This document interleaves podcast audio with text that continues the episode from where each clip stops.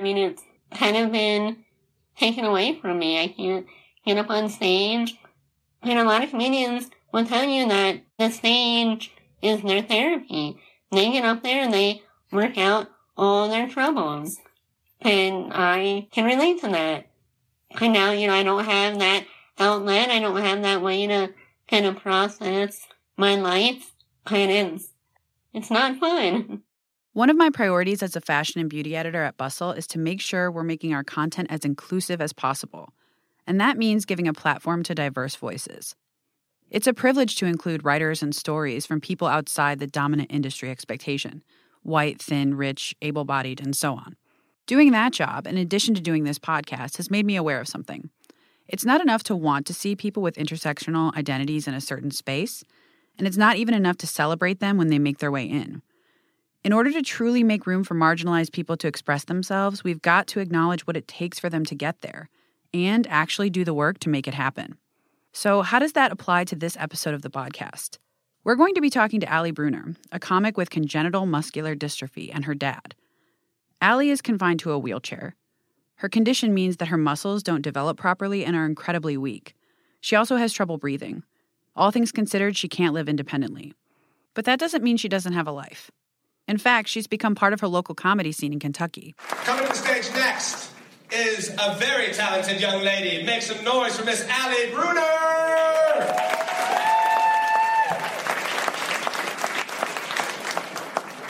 Hi, everyone.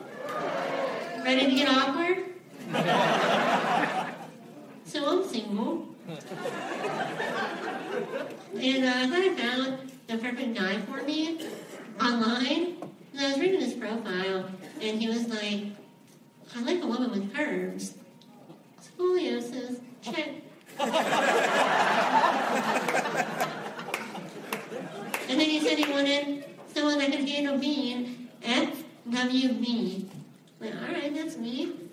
And then I learned that FWB does not stand for fully wheelchair bound. Seeing someone like Ally in a wheelchair on a stage is a reason to celebrate.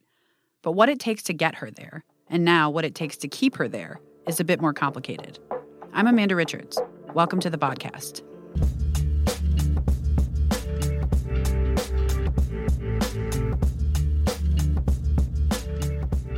Uh, your website says I laughed at the crippledgirl.com. Is that something that if I type that in right now, I laughed at the crippledgirl.com, that it would redirect to your website? Oh, yeah, absolutely. so the word like the word crippled is not something that people are comfortable with all the time. Um, not not nowadays. You know, it used to be a popular term. You know, you still have hospitals that are, you know, hospital for crippled children. And then somewhere along the line, people got kind of butthurt about it, and now we're told we can't use it anymore. But I've never had a problem with it. Do you have a problem with any kind of language? Like, I mean, what, are there words you're not uncomfortable with? Not at all. I mean, I, I feel like there's certain contexts where, you know, words are not completely appropriate. But, I mean, there's no word that I have never said. Is, do you ever feel like people are overly cautious? Oh, yeah. Like, all the time, you know, it's, you know, you're not handicapped, you're handy capable you know, that kind of thing. Or one of my favorites was, you're not disabled, you're differently abled, or as I like to call it, disabled. you know, people don't like that I call myself crippled. Everybody always like to suggest, like, the words I need to use to call myself. And there was one lady that was like, you're not handicapped, you're handicapable. Followed by, you're not disabled, you're differently abled whereas the cool kids call it disabled. so I should call myself disabled? Great. So now I'm crippled and I have a list.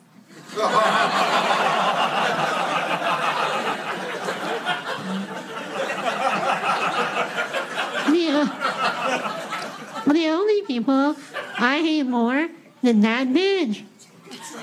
Crippled people. They're always stealing my thunder. and my good parking. and let's be honest, they're pretty much the mentors on the ass of humanity. right? It's right to laugh at that, guys. You're not gonna go to hell. But you know who else hates crippled people? Jesus.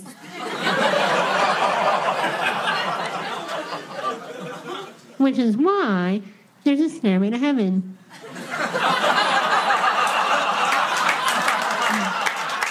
So you're a comic.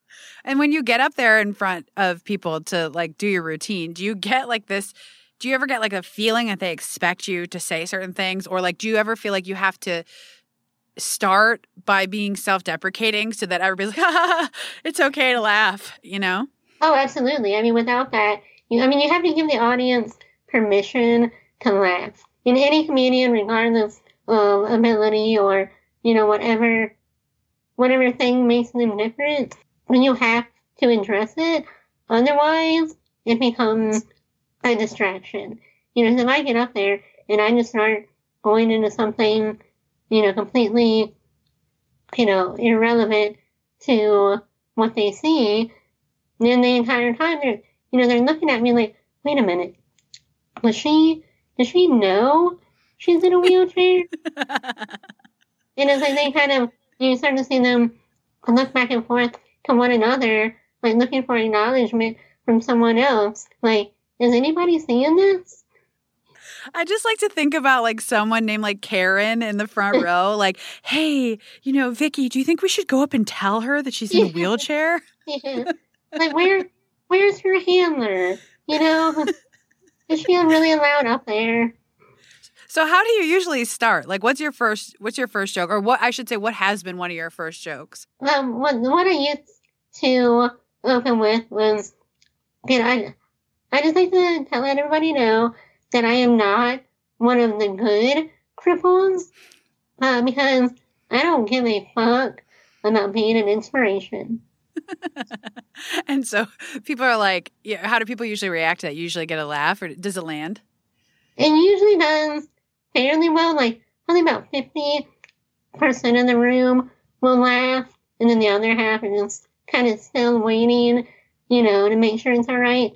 And then I'll, you know, follow up with a line like, you know, I love being disabled because my fly has been down for 20 years and nobody's noticed.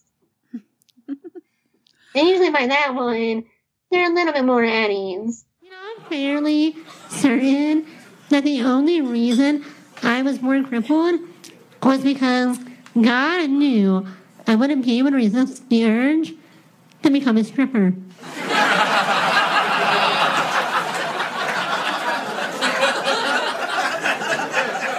and he never planned on giving me the tits for it. but if I ever follow that dream and become a stripper, I know what my name is going to be. Well, they're going to call me Marshmallow Fluff. Because I'm white, I'm sweet, and if you really enjoy me, your fingers are going to get sticky. oh, yeah. Mm-hmm. Do you think that, um, do you think, do you feel like a certain obligation to, to tell jokes about disability? Like, do you feel like it's like, can you get material from anywhere else? Are people cool with hearing that too, or do they all they want it all to be like, you know, hilarious disability content? Actually, for the most part, you know, the biggest criticism that I get is that I do too much about my disability, mm-hmm, mm-hmm. and mm-hmm. I enjoy that though. I mean, it's you know, I a lot of comedians are not just stand-up comedians. We're writers, and we're, you know, we attack all different platforms. I use the other platforms that I write for to write my non disability stuff. But when I'm on stage, the only character that I have to write for is myself. And that's kind of the only platform where I get to be 100% whoever I want to be. So I like doing a lot of disability stuff just for that reason because that's somewhere that I have that outlet. One of the biggest things that I have trouble with is creating new content because I am such a control freak that if I don't have confidence that a joke will work, I don't even try it. And that's that's not good when you're a comedian. You know, you have to be able to take some risk and try different things. And I'm still not completely comfortable with that. Has, have you ever made a joke that like you were really confident in and you were like, this is going to kill, and then it just fell flat on its face? Um, well, I have one joke and it's really, really dark, but I tell it all the time just because it makes me laugh on the inside. Can you tell us right now? Yeah, okay, okay. I had a warning though, it is dark. I've realized I am the worst degree of disabled because I'm too crippled to kill myself, but not crippled enough to convince someone else to do it for me. I'm not, I'm not saying that I want to, but what I'm getting at is, what's your excuse?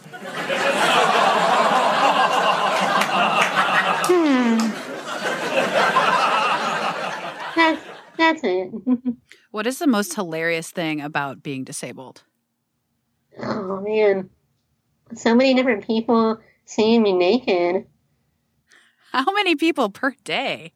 I mean, maybe not per day, but like you know, you go back all through my life. You know, you had doctors, nurses, you know, random assistants, hundreds, if not thousands, of people on that list by now.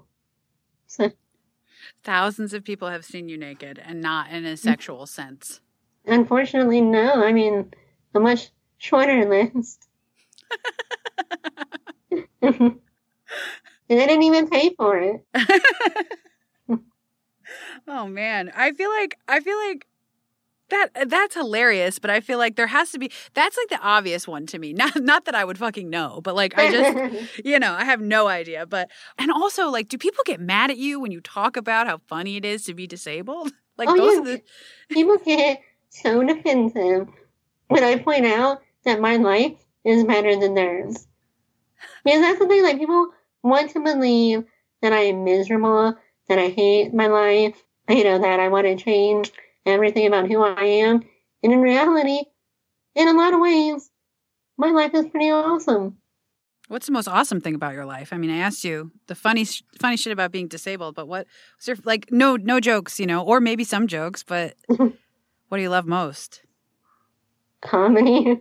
I mean, honestly, like, you know, not just, you know, performing comedy and not just the humor that comes from being a comedian, but like the community of being a comedian. Because you meet some of the most incredible people in this world doing comedy. And I don't mean just, you know, other comedians, but you know, you know, um, you know, comedy club managers and venue staff and you know, audience regulars. They're just some of the most amazing people that you will ever meet. So, considering the fact that you just said that's the most awesome part of your life, earlier in the conversation, you said it's been so long since I've been able to do a show. hmm Um, how long has it been? The last show I did was early March. And the reason Ally's last show was so long ago is where the story gets complicated.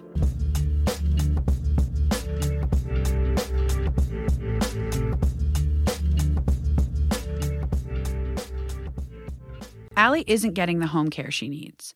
A few weeks ago, she wrote a long Facebook post about how her state is failing her. Instead, her dad's taking care of her basically full time. So, uh, my dad's here tonight, guys. Yeah. The reason that got such a big laugh, by the way, is because Ally just finished telling a pretty raunchy joke. He, uh, he drives me to most of my shows, and people always wonder if it's awkward for him to hear me speak so candidly about sex. And I asked him once, he said, you know, it's no worse than buying your tampons every month. So naturally I asked, and yeah, but would you buy me condoms if I asked you to? You should have seen the disappointment on his face when he said, hell no. What kind of father do you think I am? I'd grab them out of my nightstand. And what's your dad's name? Ron. Daddy can say hi. Hi there. Hi. Hi, Ron. How are you? I'm doing all right. Um, so we are talking to Ally a little bit about her comedy, and the first question I want to ask you is, do you think she's funny? Oh yeah, she's got a different twist to it, but uh, yeah, she can come up with some stuff.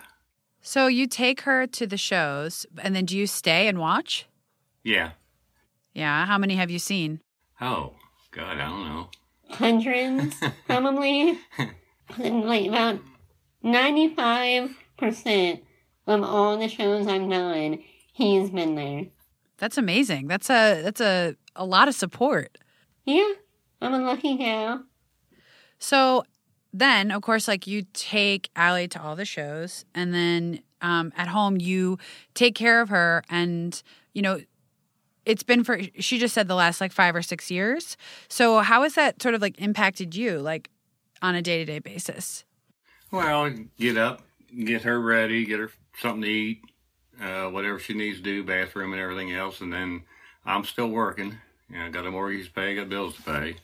Uh, I work part time, so then by the time I come home from work, uh, uh, until recently when we had getting a little bit of assistance, then get her lunch, bathroom, whole nine yards there, get myself something to eat, and then evening, just the same thing, get her ready for ready for bed and start the next day out the same. So, but right now there's like Ally's told us a little bit about uh, the fact that your knee is impeding you from, you know, taking care of her and not being in, in, in pain all the time. Well, I, I need a total knee replacement on the on the left side. It's rubbing bone to bone. So, uh, and it's been that way for uh, at least the last year. That's why we're trying to get some assistance to where I can have it done. You just do what you got to do. Ally, it, it's probably hard to sum up, but what is it like to have a parent taking care of you at 28? Like, does it uh, is it something you've just sort of it's just part of your life day to day, so you just like accept it, or do you have particular feelings about it? I mean, what's that like? That experience? Yeah, I mean, it's, it is just life. You know, I don't really have an opinion on it because that's just reality. You know, it's, I feel like some other people might see it as kind of weird. And sometimes I wish more people were comfortable with it. Because some really funny shit happens when he's taking care of me. And I wish that I could talk about it in a way that didn't make people uncomfortable. Um, so yeah, for me, it's kind of just routine. You know, it's, it's not really weird for me. What about you, Dad? No, I, I guess it'd be different if, you know, at 28, I started taking care of you, something like that. It might be a bit weird, but, you know, it's what a parent should do. I mean, it doesn't bother me regardless of what it is. You know, I've done it all our life, so you grow up with it. So it's it's nothing really weird. And I mean, one other thing is, before I was born, Dad had, you know, kind of a background in the medical field. So he's used to, you know, the human body, and he's probably seen more period blood than most women. So it's kind of just second nature to both of us. Well, that's the next thing. Not period blood. That wasn't my next point. But the next thing I wanted to ask was go to go back to you know the thing you said about so much funny shit happening, and you wish it wouldn't make people uncomfortable. Do you? I mean, I can't obviously relate to that like situation, but I could see where you two would find it humorous day to day. So, what are some like good examples of that? I mean, besides period blood. um, I mean, a lot of things period related. I know, but just stories of funny things that happen, you know, like when I'm in the shower, or, you know, like the situations we get into where, you know, he's gotta help me in, you know, some compromising situations, you know, like going into a women's restroom with me, and there's a lot of potential for, you know, amusing shenanigans instead of just the random crap we talk about during those times that feel like unless people can relate to it, they aren't going to see the humor in it. Because that's a big part of humor is, you know, being able to relate and identify with something. I guess. What do you think, Dad? I, I don't think unless you're in the, the the circumstance or situation, I don't I don't think you can understand it. You know, I could sit here and tell you step by step my entire life as it goes, and you can think you can understand it, but you can't unless it's happening to you.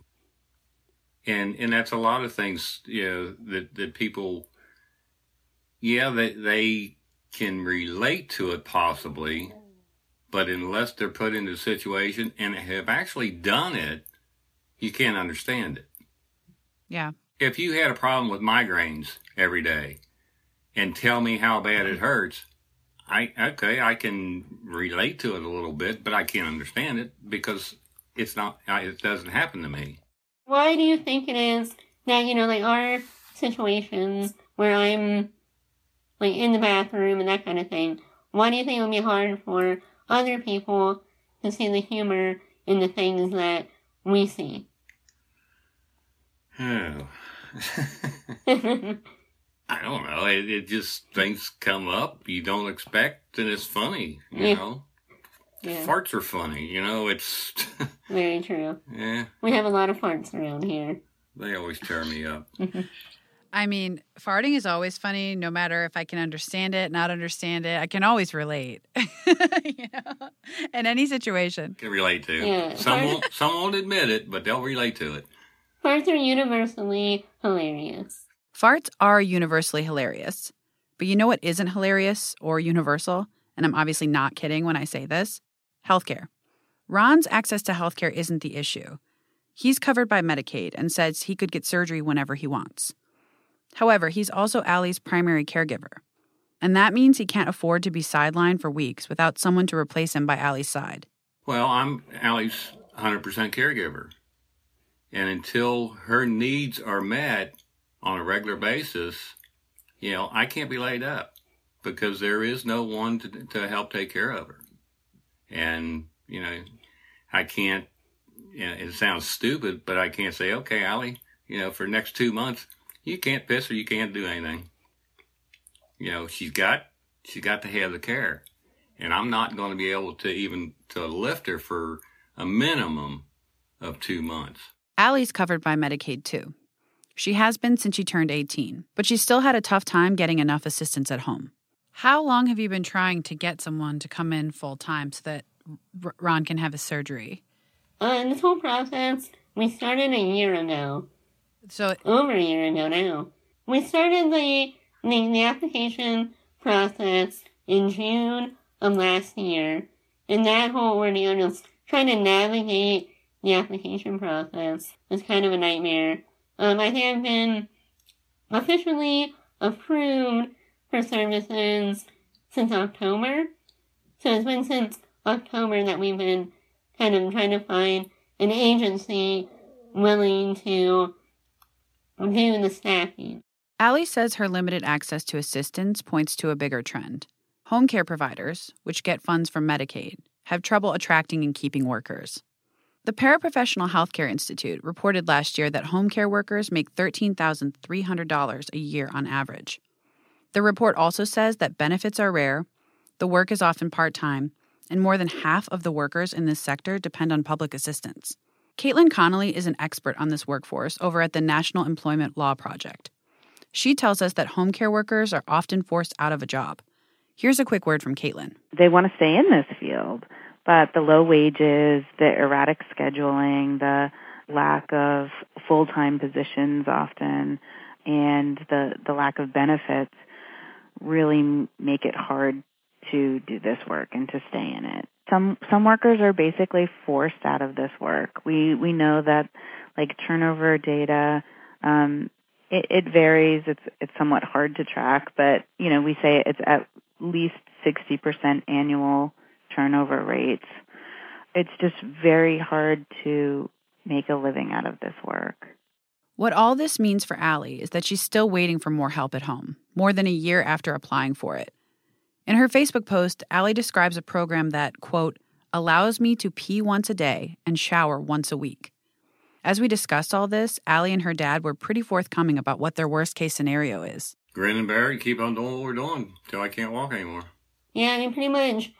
We'll continue doing what we're doing and hope that Dad can tough it out.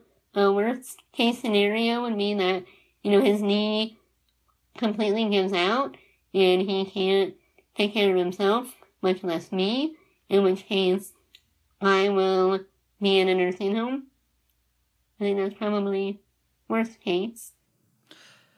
Well, you know, if that if the worst case scenario were to happen and your knee blows out, Ron, and then you have to move to a nursing home, this is like a temporary nursing home stay for two months, or would you have to like go live there indefinitely based on like the terms of how does that work? Um, Well, hopefully, two to three months, I'll be back in shape. Uh, if everything goes right. Yeah, if, that's the If, if something turns out and goes wrong, I may na- never be able to walk again. I don't know.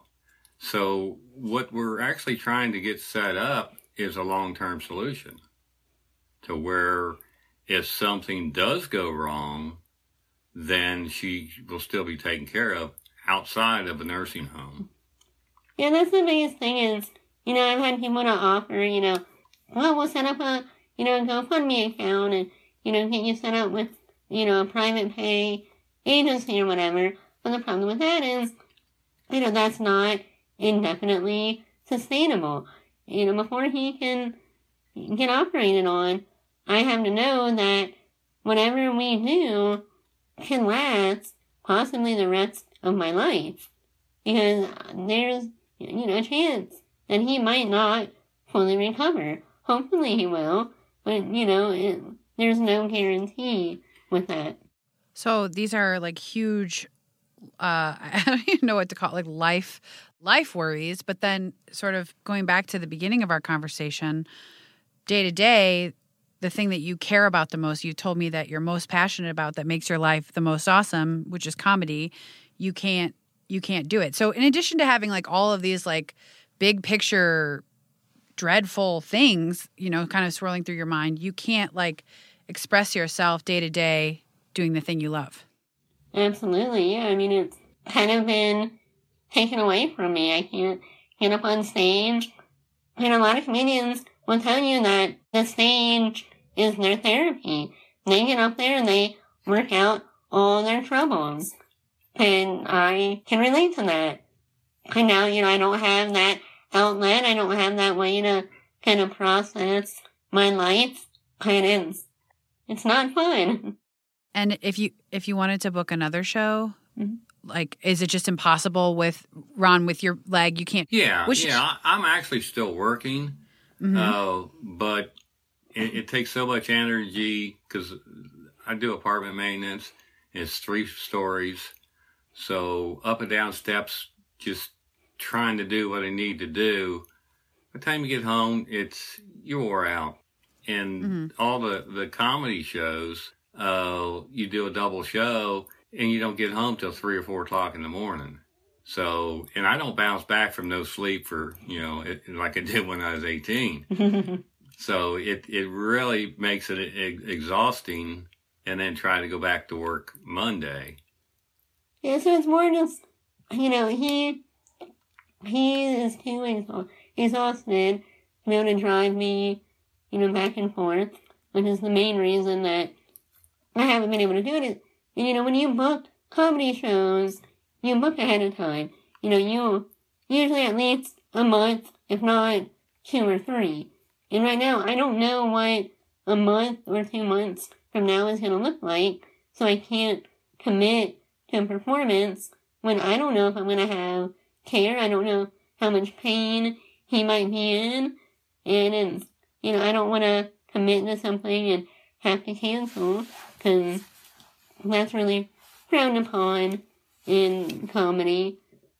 So I just kind of have to sit on the back burner and wait till something changes. So imagine that it was the best case scenario and you guys got the aid that you need and you got a home health care worker that you trust and that does a great job and everything is perfect. Mm-hmm. Does this mean, I mean, during this time, have you been, it's, it's hard when we talk about this Medicaid shit. It's like so uh, complicated and um, boring. And, and not boring in the sense of like, I'm bored with what you're saying, but you know what I mean. Right, and all the Um, details. You know, the real sad part about it is if you call Medicaid, they can't give you information. They don't know. They don't know who to send you to. Hell, I've been transferred to Paducah. Yeah. And, and they said, I don't know why they transfer you here. We don't take care of your county. So I don't either. They're just transferring me all over the freaking place. Yeah, we're trying to make a phone call and trying to get an answer and, you know, end up in a, in a chain of being transferred and eventually end up back with the person we started with. It's kind of a, kind of a mess because nobody knows how it works. Ally, are you able to like write jokes about this? I mean, are you writing right now at home? Are you are you writing comedy in the meantime? About, maybe even about this? I don't know. Can it be funny at all? I, I'm trying. You know, it's all so like heavy and still kind of so I don't know, just new that it's hard to hard to find the humor in it. Um, yeah, I'm trying to write, but it's it's also distracting that I haven't really produced anything of any kind of value. I hope to. I mean, I hope that there comes a point when I can see how funny it all is. And I mean, I do find it funny, but trying to express the humor in it in a way that makes it understandable to, you know, everyday people is very difficult. It's hard to it's hard to write about something that's so frustrating in a funny way.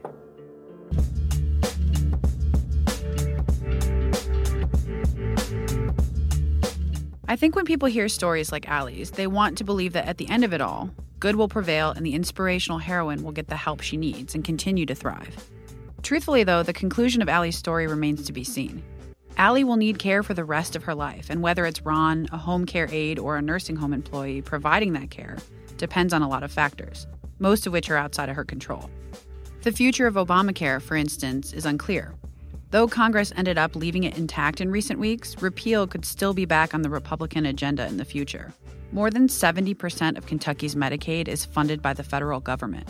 Caitlin Connolly, who we heard from earlier, says that cuts to Medicaid, which most versions of Obamacare repeal had, could leave people like Ally out in the cold even more. All things considered, it's pretty remarkable that Ally still has the ability to make jokes about her situation, to speak about it candidly and honestly. She might not be able to get on stage at a local comedy club, but she's using social media as a platform. Ally wants people to know that she's a woman in a wheelchair. She's fighting an uphill healthcare battle. And yes, she's really damn funny. And if we want to hear more from her about all of it, we've got to do more than just listen. I want to thank Ally and Ron for coming on the show and sharing their story. I also want to thank Anna Parsons, our producer. This episode required a particularly large amount of research and reporting, and I want to give a special shout out to my producer and co editor, Pierre Bienaimé, for taking the time to do that. We'll be back in a few weeks with a new episode.